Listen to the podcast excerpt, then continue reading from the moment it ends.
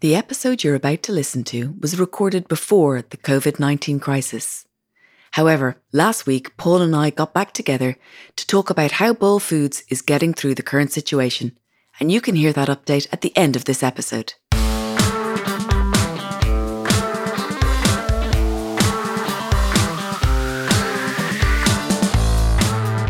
Welcome to Brand Growth Heroes, the podcast that explores how insurgent brands in consumer goods categories are driving transformational growth. Here, our guests talk not only about their brand purpose or why, but also how where they play, who they employ, and how they work has driven their incredible success. If you've listened to the first few episodes of Series 2 of Brand Growth Heroes, you probably know that one of the themes we're exploring is the brave decisions that food and bev founders sometimes have to make. In this episode, we're talking to Paul Brown, CEO and founder of Bol Foods, a fast growing chilled food brand that offers plant based dinner boxes, veg pots, salad jars, and soups to busy foodies and is available in most retailers nationally across the UK. Paul launched Bol after 14 years at Innocent Drinks, where he gained invaluable experience across roles from field sales to sales controller and finally as general manager of Innocent Foods in 2014. He launched Bol, spelt B O L, in 2015, and what's particularly fascinating about this story is the brave decision that Paul made, for ethical reasons, that led to Bol becoming the first FMCG food brand in the world to drop all meat, fish, and dairy from their products to become 100% plant based. Here's our interview earlier this month, where Paul tells us about the learnings at Innocent that have helped to drive the superb growth of Bol his super brave decision to pivot his business model to 100% plant based, and his thoughts and plans around plastic packaging. Paul Brown, welcome to Brand Growth Heroes, and thanks so much for joining me for a chat today. Where are you calling in from? I'm calling in from our digs in Paddington, the veg pad. Nice. I love your wallpaper. Yeah, we've got a lot of forestry themes running through the whole business for obvious reasons. It's a good place to come into every single morning. Well, that's fab. So, on the show, we always start with a really quick overview of what our guests make and who they make them for so that listeners can understand what we're talking about. Can you tell everyone about Bol? Why did you start the company? What do you guys make and where would we be able to find your products? So we make 100% plant powered soups, salads, and delicious curries, paellas, tagines. And they are mainly sold in the big supermarkets around the country and also online in the likes of Ocado and various high street outlets like Costa Coffee and WH Smith's. Okay, and why did you start the company? So I started the company largely because I'm the, that kind of guy that tries to fit in too much into every single day and love to cook from scratch as much as possible, but time is just very regularly on my side. And with the greatest respect to Pret a Manger, I am um, a bit bored of spending too much money in those types of outlets. Okay. So started started Bol to make it easy for busy people to eat well. So basically, it was coming from your own experience, something you needed in your life. Exactly. It was there to solve a, a, personal need for myself. And I just think for too many occasions, when you're choosing convenience, you have to compromise. You have to compromise on taste, health, or quality. Yeah. And I just felt that it could be done in a different way. And, that, and that's why we started the business back in 2015. Okay, so what's Bol's mission? So our mission is now to inspire the world to eat more plants, and clearly we're gonna we're gonna come on to that. Back in the day, it was it was to make it easier for busy people to eat well. It was more about street food and foodiness. And the mission now is to become the number one naturally plant powered food brand on the planet. Wow. So clearly a, a massive vision, aim for the stars, maybe land on the moon. And it's such an exciting space to be in. I actually just came out of a numbers meeting and we've calculated we have now made over 30 million portions of veg since we started the business. That's amazing. And from a mission perspective, the reason we want to inspire the world to eat more plants is it's kinder to our own planet and it's also better for our health. So, success for us is making as many portions of veg as possible and making it easy for people to get them to the diet. Okay. And so, how many of you are there now in the offices at Bol? So, there's 21 people full time in the veg pad. And within the next couple of months, that's likely to be over 30. Wow. Okay. So, really fast growth then. Yeah, we've got big ambitions, as I've just said, and, and, and year on year, this quarter versus last quarter in 2019 will be up over 80%. the complexity of the business as we innovate more and launch into more sales channels just means I need to surround myself with even more great people. The team would probably say now we've got 21 of us, but we need 30. We needed 30 a few months back, not not in a few months' time, but that's I guess that's startup life. It's really interesting, isn't it? That question as to when to take on new people. You know, do you do it before the growth spurt or during the growth spurt? Or after the growth spurt when you've got the money to pay for them. But you probably learned a lot yeah. of this when you were in Innocent because you were already managing a big part of their business, weren't you? I mean, what did you learn during those 14 years that you've been able to use when you've been setting up Bol and driving this growth?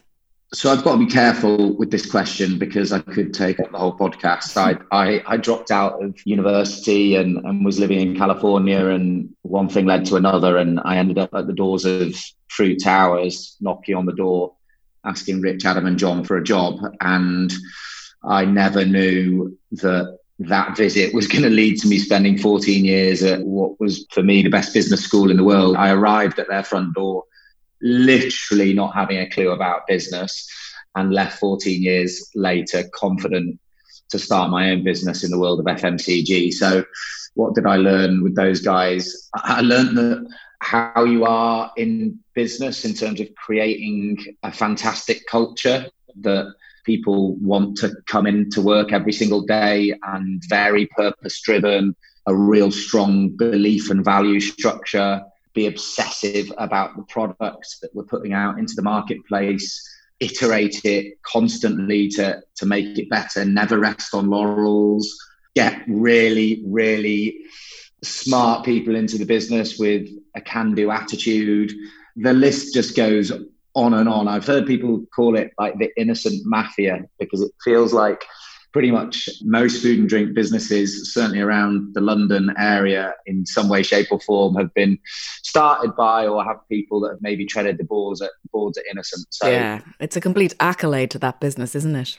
I think it is. I think it's. A, I mean, I joined the business when there was less than ten of us. We were selling a few hundred thousand pounds worth of smoothies uh, within the M25, and I left. It was over 300 people, valued at hundreds of millions of pounds, and was a global success. So that 14 years, when I was in it, I don't think I realised how much I was learning. But now I know every single day I am making decisions and using experience that I gleaned from all those years. So, when we were talking on the phone originally, you said something that really struck me. You said, you know, that the food industry is really, really hard. It's not easy. Mm.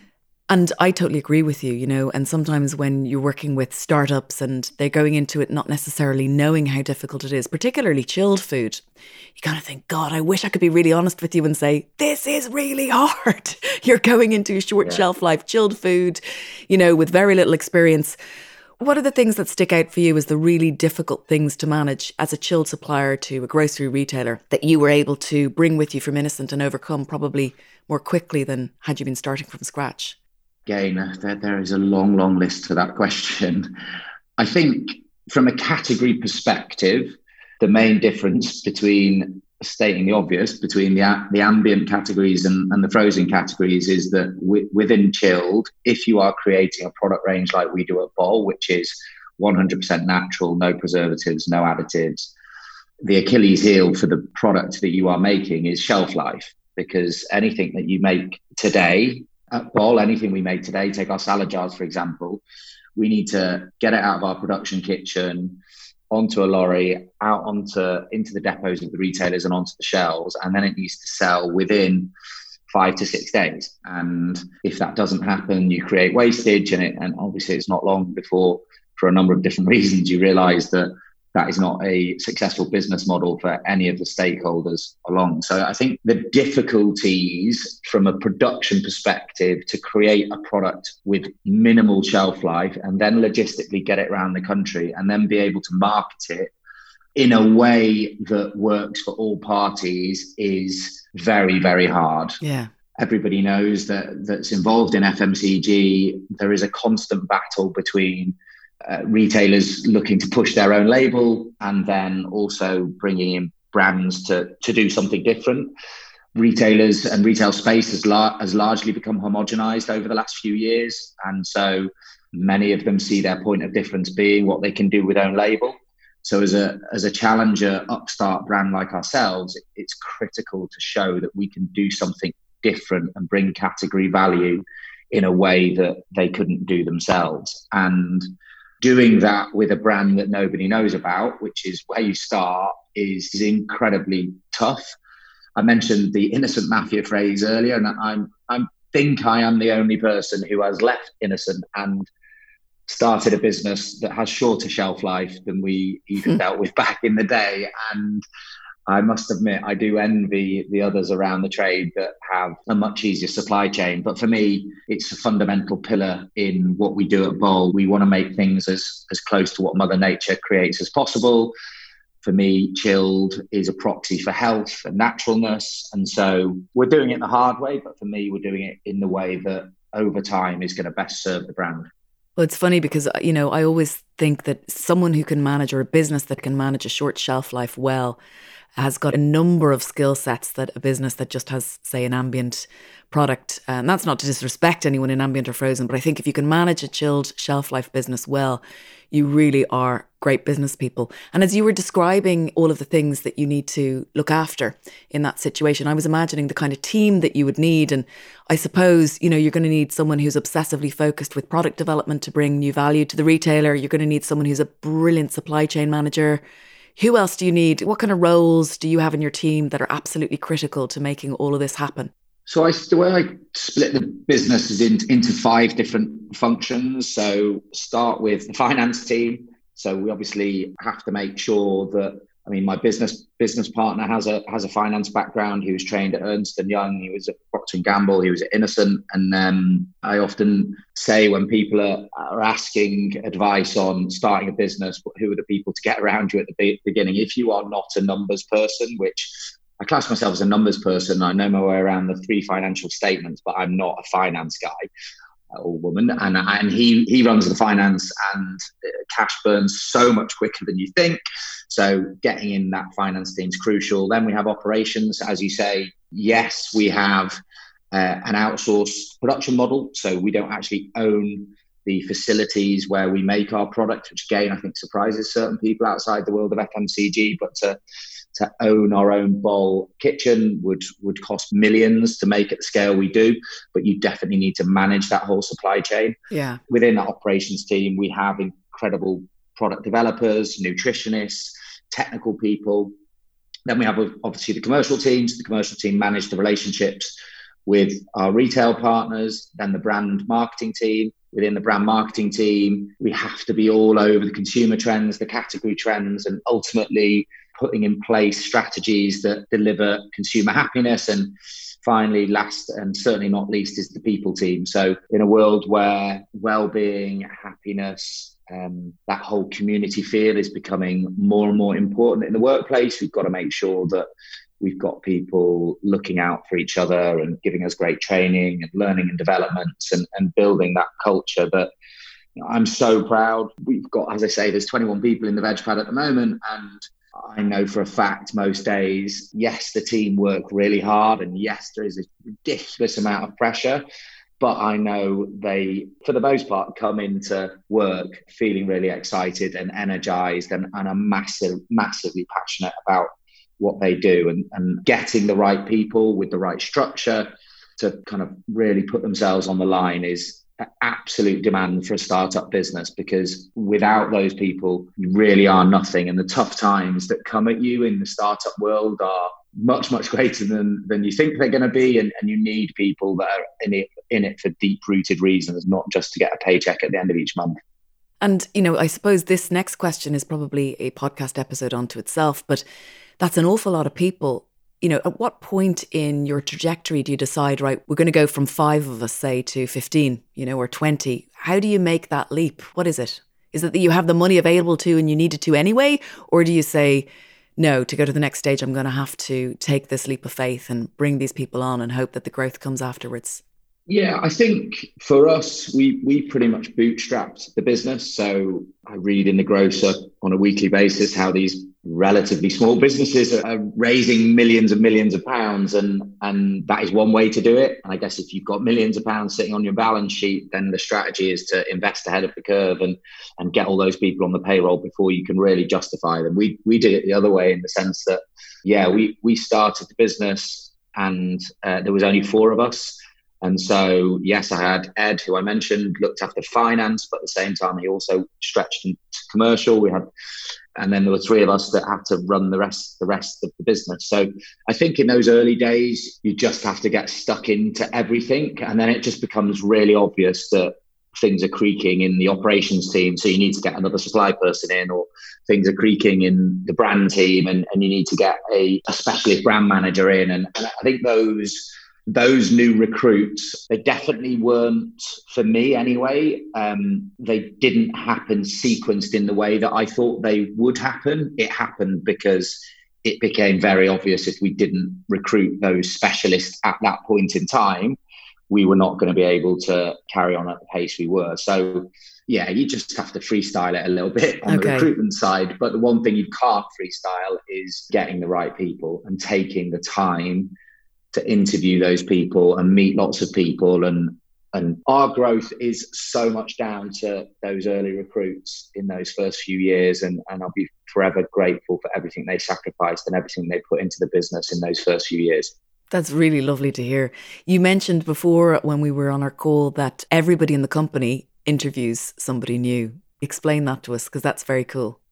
Yeah so the way i like to recruit at Bol is not that I make a decision on every single hire that we make. I obviously the recruiting the recruiting manager should lead that process, but we don't just have said interviewee being managed by said functional people that person will work with because we work in we work in an open plan studio. Uh, everybody interacts with everybody else and while I don't want everybody in the business to be metronomes and all exactly the same and think exactly the same, I do want there to be a good vibe between everybody. So I very much try to empower the individual uh, recruiting managers to make sure any new potential people who come into the business meet those people.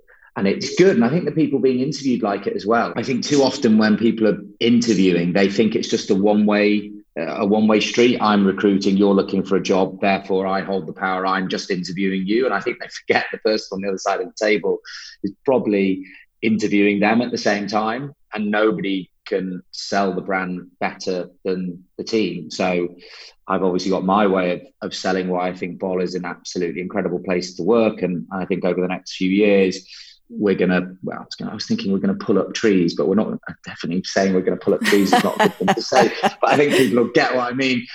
Yeah, we're to do some um, incredibly exciting stuff, but clearly I, I'm I'm going to be I'm going to be saying it from a slightly biased standpoint. I've never teed up a person to go into an interview to say anything. I just tell tell them to be themselves. Sure, that's like the sure. best version of themselves is is all I can ask. Tell us when we were interviewing people for GU or then for Chobani, when we were setting up the European head office for Chobani in Amsterdam, one of the big draws for people was the free product. And that sounds crazy, doesn't it, when you're, you know, applying for a job? But often, you know, packages can be similar and businesses can be, roles can be similar, but it's about, you know, the kind of people who are surrounding you and what you're going to get to eat every day. And certainly in GU, everybody was delighted at all of the free product that was always swimming around the offices. Is your office a bit like that? Do you have fridges full of yummy salads and curries for people to eat every day? Yeah, it is one of the perks of, of working at Bol. We have a fridge stocked every single day of salad jars, veg pots, dinner boxes, super soups. The team steams through them every single week at a rate of knots, which which I love to see because yeah. it doesn't matter what part of the team you work in, you need to know the product. Yeah. The, the product is the brand, and I actively encourage everybody to have an opinion. And and because we make fresh food, the flavors can change, the visuals can change, and so I, I encourage everybody to feed into Susie, who manages our QC, to say what did you what did you like about it, what didn't you like about it, and just just build up that feedback on on the product and know the products. And we work uh, where we actually moved. Um, we used to be based in Westbourne Studios in Notting Hill, and we moved about four months ago So the veg pad is uh, on the top floor of a WeWork in Paddington. And people who know WeWorks know it's quite famous for having beer on tap, oh, wow. on tap. And it's a wicked space we've moved to, but we don't have as much fridge space. So previously I provided breakfast for everybody as well, and I've, I've stopped providing oh, breakfast. Oh no! You talk, you talk about the food, and we made the made the move, and I was just so like so happy with where we're moving. And quite a few of the team were like, uh, "But we don't get breakfast anymore," and I'm like, "Oh my goodness me!" you get free beer, but you'd rather have breakfast. yeah, so I'm like, "Well, you can have a super soup for breakfast." Anyway, it'll just mean we need to fast track our innovation because I want Bol to be available at any time of day: breakfast, lunch, dinner, snacking. It's got so, to be. You know, that's the one thing I think is really missing out there right now is a really, really, really good overnight oats, Paul. So I'm hoping you guys are going to bring that out at some point because there's nothing out there that you can buy that isn't nicer than what you could make yourself. And you want to you want to buy something that you kind of think, hmm, well, that's worth the money because I couldn't have just done that myself. Yeah, that is one innovation stream on on the radar. I think one of the biggest challenges we as a business and I've personally got at the moment is keeping the main thing the main thing. Right. I want us to fast track our innovation. I've got so many ideas, as have the team, of, of what we could do. But as everybody knows in FMCG, we go from idea to launch within about nine months, and that is quick. Most bigger companies do it kind of, if they do it between 18 months and two years, that's the norm. So the amount of resource that goes into launching a new mm-hmm. range of innovation is is so big and time consuming. So we've just got to make sure we back the right piece of innovation that we can scale in a way that justifies that amount of time. Um, but one day, Bol will do breakfast, I'm sure. I look forward to it. So, talk to us then about this really brave decision you made to pivot entirely towards plant based ranges because before you had meat, fish, and dairy in your ranges, didn't you? And then all of a sudden you decided not to anymore. Talk to us about that because that is a really big deal, isn't it? To have stuff on the shelf and then all of a sudden say to retailers, I'm not going to do those lines anymore. Yeah, it was from a career perspective the scariest time of my life. I knew enough about the decision that I was making to know that there was a high probability we would go out of business. But I had what I call my cowspiracy epiphany and got closer to the impact that our food choices are having on the environment and our health and read amazing books like The Food Revolution and How Not to Die and obviously watched Cowspiracy. And it was at the back end of 2016. So we were just coming up to two years old. We were in double digit growth as a brand. We'd just won new business of the year. Things were looking rosy and 52% of our business had meat and fish in at the time, and I made the decision to pretty much overnight drop those recipes and uh, from market. And I started by coming back and talking to my business partner about it, who's the aforementioned finance guy, and he kind of did the numbers and was like, uh, "That isn't going to look good." I kind of, it was so binary. I, I knew what impact it would have because we didn't have a load of plant-based innovation to replace those lost stocking points. Uh, but I I just felt that it was like a genuine epiphany when I was I was like we can we can be a brand that stands for so much more if we really sharpen that north star and, and go 100% plant based. So we dropped the meat and fish. We didn't drop the dairy immediately because then we wouldn't have had enough uh, in market to justify any shelf space. And I have to say they they get a bit of a bad rep sometime. But let's take the biggest retailer in the UK, Tesco's. I was going to them and I was saying to them, a couple of their best sellers were like our Jamaican jerk chicken, and we had a Keralan coconut chicken. And, and I was saying to them, I'm pulling those from market. I don't have any new recipes to replace them, but give me nine months and, and we'll come back with a vengeance with with lots of great plant-based NPD and please keep the remaining handful of SKUs in the market to allow us to continue to trade. And and they did. And, and all of them supported us through that massive transitional period. And it was not an easy sell to all stakeholders, investors, production partners, retailers, the team. I told the team to brush up their CVs because there was, there was a good chance we were going to go out of business, but we didn't, and we got through it. And obviously, this was back in 2016, and and I could never have envisaged that we sit here now in early 2020 that this plant-based movement. I mean, people talk about us being part of, of taking it from niche to mainstream. It feels like it is now mainstream. It was a few years ago, everyone was talking about cryptocurrency, but now all everyone wants to talk about is vegetables, and I'm loving sure. it. Whether wherever people are on the spectrum of vegan to flexitarian, it feels like it, it is in the consciousness of the Western world now. We're talking about, we're realizing that the impact of the Western diet on the planet is just unsustainable, and, and we're the generation that can do something about it. So the nice thing about this is, is you know, we talk about a company's mission coming from an authentic place, you know, place of authenticity. It sounds like that you did this because it was what you felt you needed to do rather than you saying, This is where the market's going. If I go there, I'm going to have a real edge. Is that fair or is that, you know, revisiting the past with rose tinted glasses? Oh, no, I'm not smart enough to predict the trends. Okay. But isn't that lovely though? I mean, isn't that lovely? You can actually say, you know, you're probably one of the only people, certainly in big food, you know, I, I get fed up sometimes. I have my background was in big food and originally, and I get fed up with the way in which the story is retold in big food, where they say, you know, that's what we do anyway, or that's what we were always going to do. We've always been working on this in the background. You think, no, you blooming haven't, or if you have, you didn't know how important it was until now. So yeah, you know, but it sounds like yeah. you genuinely did this for the real reason, and then you happen to be in the right place at the right time, and that's just good. Yeah, I mean, the thing is, almost half the business was vegan and vegetarian. So it wasn't new to us. We of we course. had half that's a good point. Half of our business out there was doing really, really good recipes that we were proud of. And I got as I as I saw the inefficiencies that there's seven billion of us on the planet, there's going to be 10 billion. We already can't feed the world with the current processes, the the amount of 70% of all water we use, fresh water is for animal agriculture. Most of the food we create, we feed to animals. I mean, it just didn't make sense to me. And so you're absolutely right. I made the personal decision, and it was definitely the best decision we ever made by quite some margin.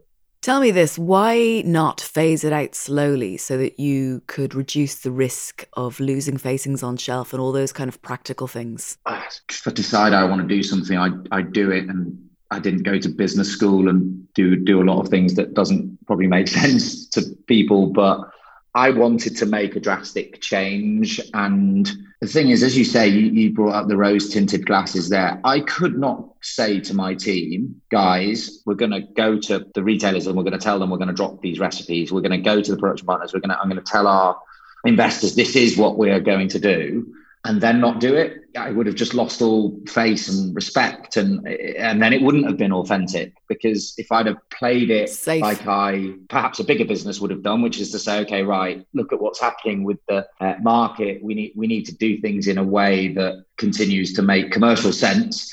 Then yeah, it just wouldn't have felt it wouldn't have felt very me. It wouldn't have felt very Bol. I I made the personal decision that we were going to go 100% plant based. And the only phasing that I was prepared to do was to drop the meat and fish and then the dairy at nine months later, because otherwise it, it was a it was a curtains for the for the brand. Mm. So I was prepared to I was prepared to phase it, but I wasn't prepared to phase it to the extent of saying, okay, right, well, let's wait wait another year for the big range review and just keep cracking on because I I didn't want to be part of the problem and uh, the United Nations have said the single biggest thing any human can do to help reverse the impact of climate change is to adopt more principles of a, of a plant-based diet. And so I knew that by making this decision, we could be part of the solution and part of part of something that's so much greater than Bol. And that's that's the way I, I look at every single day that we're part of something that is just so exciting. I've got a four-year-old, I've got a six-year-old. I'm, I'm Jackson and Isla. I'm bringing them up as veggie, and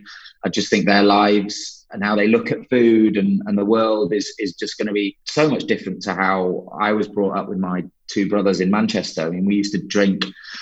No disrespect to my mum, we, we used to drink gallons of milk all day long, and, and if mum ever put food on the table that didn't have meat on it, we'd we'd be like kicking off. Like it just it just felt like there was a paradigm shift happening and the stars aligned mentally for me and, and it just when I feel something, I'm very intuitive, just go for it. And as you say, looking back now, it feels like it feels like it was 100% the right thing to do, but it, it wouldn't. Uh, well, the way I the way I kind of leveled it off in my own mind and with the team was I said, irrespective of the result for the business, it is the right thing to do. We have to make a stand, and if this means we go out of business, then you know, you guys are all great, great people. They'll they'll get a job elsewhere, or I yeah. can start a business again. Like I, I, hadn't played out the, the, plan B, but it would be okay. Now that's mission driven. You see, that's mission driven, and I suppose it's a bugbear of mine when.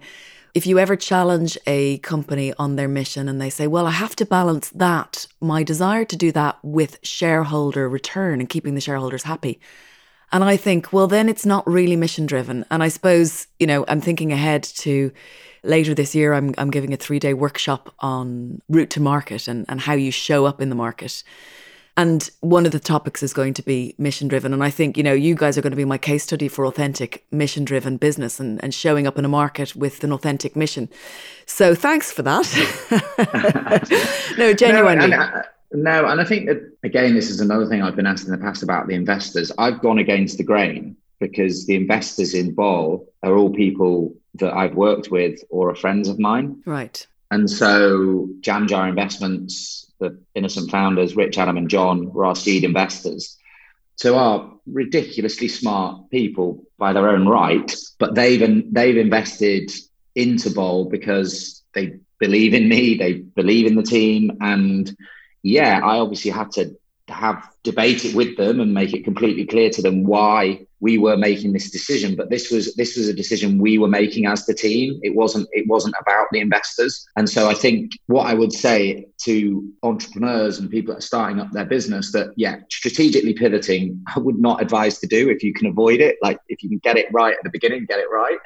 But the one thing i would absolutely make sure you clarify at that beginning in terms of the relationship between your investors and yourself is big strategic decisions like what the brand stands for and, and giving yourself the ability to do a bit of zig and zagging, make sure you have the final say. Okay. And that allows you to do stuff that maybe seems a little bit more maverick and may mean that that shareholder value thing is is secondary. I mean, we we donated in the first couple of years. We made profits that we weren't intending to make, or we didn't think we'd make, and we don't donated all of those to charity to action against hunger which is an incredible charity and again most businesses probably wouldn't be able to do that because they, they'd have to reinvest it in the business or give it to the shareholders and so trying to do the right thing and be a force for good as a business was part of our dna from the beginning so it wasn't like we suddenly had a massive mission change on that front. It just felt like that North Star could be sharpened up so much more. And I'd like to think investors want to be able to give that autonomy to the founders uh, I've I've got it so great with our investors, and, and, and, I couldn't speak more highly of them. Do you see much of them, or how does it work? They get involved when we need them.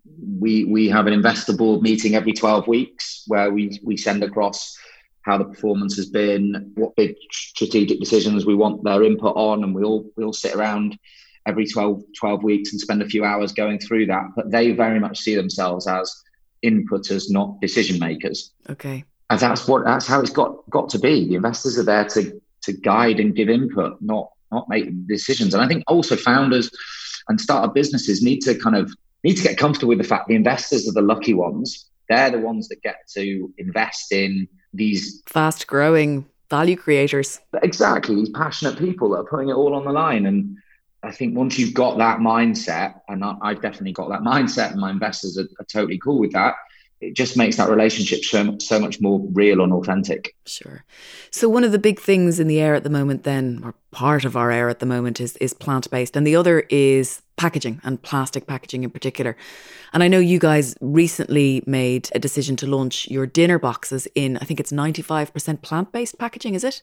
Correct. Yeah. So it is the offcuts of sugarcane that we've pulped. It's called bagasse and yeah, so it's 95% plastic free. And hopefully within the next year or so, we should get to 100%. And so, one of the things I really wanted to ask you is, you know, I remember when Bol launched originally, thinking that your, your jars, I mean, they reminded me of those kind of salad jars that people bring to work. The, the, what do they call those? The packed jars that people bring to work. The, Kil- the Kilner salad jars. Yeah. Uh, and you really did a great job of replicating that on shelf and, and titillating my heart and mind with what I could expect from opening that jar and having it for my lunch. But as time goes on, you know, you think, okay, well, it's plastic. If I buy that, I'm going to be buying plastic. How do you in that in your business reconcile that? Because obviously the plastic does a job for you in terms of shelf life, and that's a key customer service piece for you. But how do you reconcile the plastic bit in your business? Every decision we make around sustainability is, is a balancing act between many multiple factors. And I doff my cap to Sir David Attenborough using his audience and impact to really bring plastic to the public's attention and, and I absolutely love it. As a, as a brand, we have loads of initiatives in play at the moment and I can give you some examples of where we're trying to reduce, encourage people to reuse and recycle over and above those three. We're also looking to replace where we can and overall just look at a responsibility strategy. So if you take the salad jars, the example that you've just given there, we in January replaced our plastic lid with an aluminium lid. And over the year, that will save 22 tons of plastic. My input costs for that aluminium lid is three times as expensive as the plastic lid. Okay. But we're doing it because we're trying to reduce down our plastic.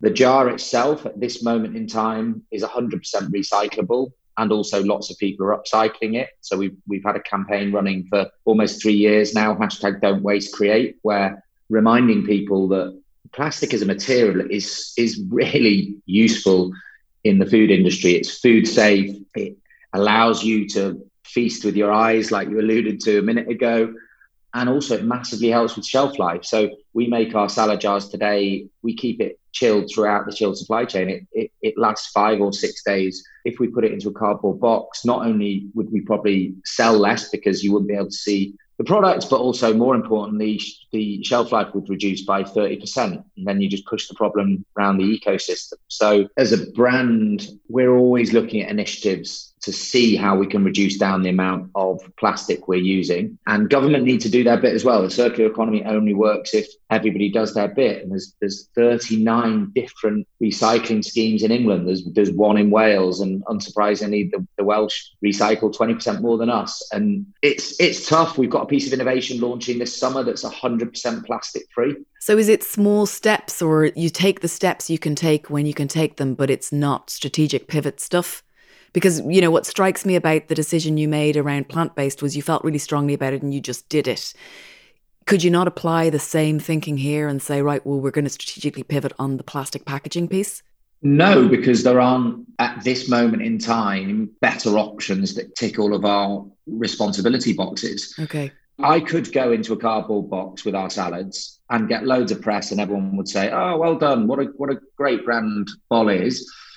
but then wastage would go through the roof and you just push the problem around the ecosystem the, the wastage is a ma- food waste is a massive massive problem and so what we're not going to do is i don't feel there's a need for us to strategically pivot in the same way with our packaging but we will constantly try to improve what we're doing and reduce down the impact. I mean again i've not gone public with this but we've just done a partnership with um, a forest up in Nottingham where we've calculated the CO2 emissions of the business and uh, as individuals, personally and professionally, and we're planting trees to, to offset our carbon emissions. And I think the this net zero and get becoming 100% only using 100% recyclable plastic in the future. All of, there's lots of initiatives, a lot of the bigger companies are doing it, but we're already doing that. And we're already ticking those boxes. So so you're doing loads of things. You really are. We are, but I mean, it, we're definitely not perfect as well. But it's not going to stop us trying to be. Hopefully, somebody will be listening to this podcast and they'll be working on a piece of innovation within the, the packaging world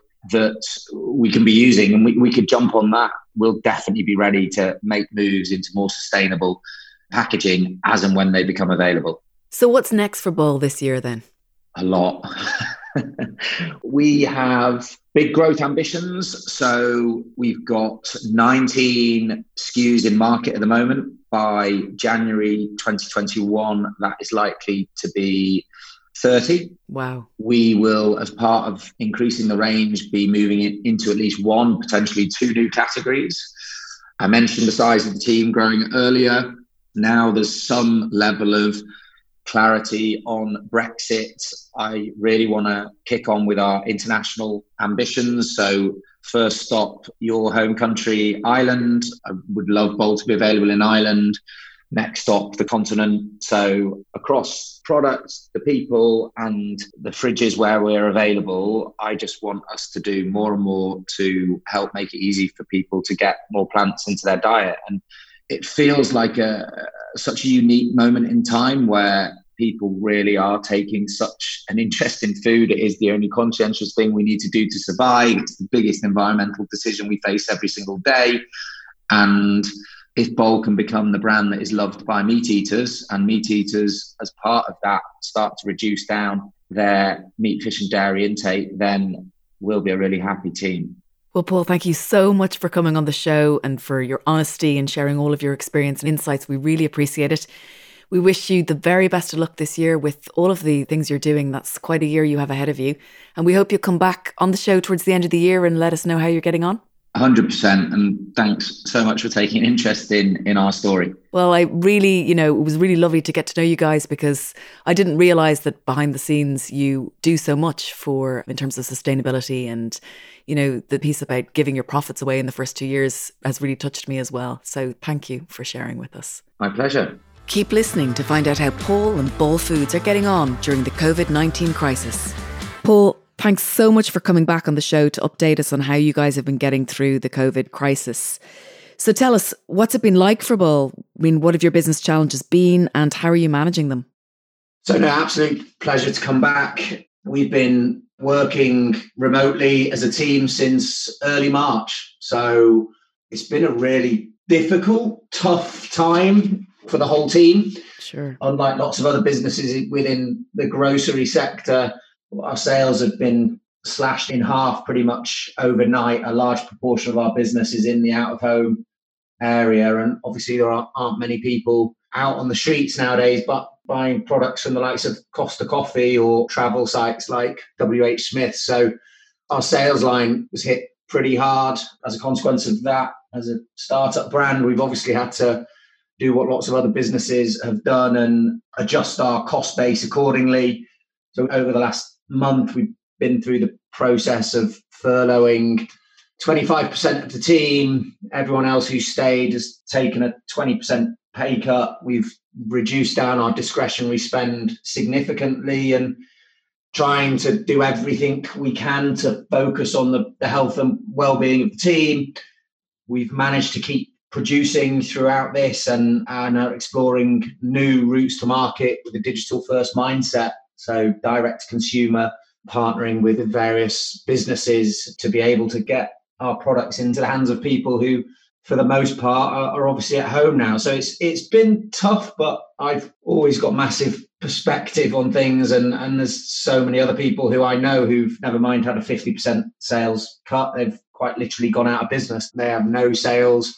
People in the hospitality leisure the travel mm. industry and it's just been quite a brutal experience, I think, for lots of different people in business. And and then you start to think about the humanity side of things and, and the people that are losing their lives and people that are frontline workers and key workers that are risking their own health and livelihood every single day. So again, it's as much as this has been a tough time for us, I've been so proud at how the team have responded. I really do think positively that there'll be a lot of good that can come from this on the other side. And I think it's helped us appreciate and have an even greater appreciation of what it is that we do because we're all about trying to inspire the world to eat more plants and live a life that's better for people's health and kinder to the planet. And I'm not saying uh, adopting more principles of a plant based diet is going to solve everything, but it would certainly reduce the risk of these kind of pandemics that have, for the most part, come from mistreatment sure. of animals and how the industrialized food system can create a lot of problems. So tell me, Paul, what's it like, you know, when you see sales in your business being slashed in half? What are the first things that you have to do? And had you ever imagined before this kind of situation, or were you having to think on your feet? So for us, it was quite sudden.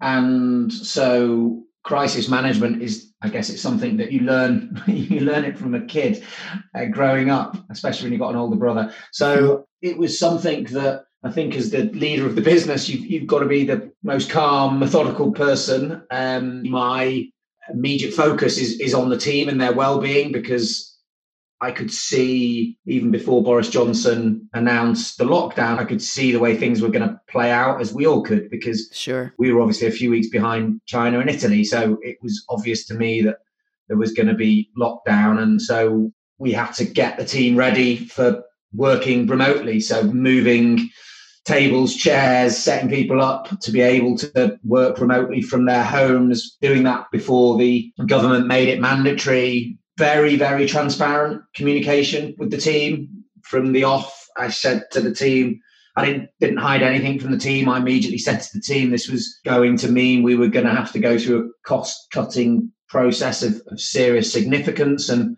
and there'd be three groups that we would all fall into. We would either stay and have to take a pay cut or you would be furloughed, or obviously there would be redundancies. And thankfully, to this point in time, we've all managed to fit into either group one or two, and we've not had to make any redundancies. And, and that's been something that I'm really determined not to do. And it's really difficult for us all to take un- umbrage and throw pelters at the politicians all of the time. But I think they were slightly slow out of the blocks, but the support for the furloughing, that, that being able to cover 80% of people's salaries up to two and a half thousand pound a month is an absolute godsend because I think it's helped small businesses like Bol be able to furlough people and and tell people, yeah, see it as a see it as a mini paid sabbatical, if you like. They're legally obviously can't work for Bol, but they can maybe read those books that they've never got around to reading or do an open university course and upskill themselves, deepen their knowledge in a way that perhaps in normal circumstances they wouldn't have done. And to the people that have stayed and, and are continuing to work at Bol again, I'm, I'm yes, the business is smaller, but it's more complex, and so it's not like the workload is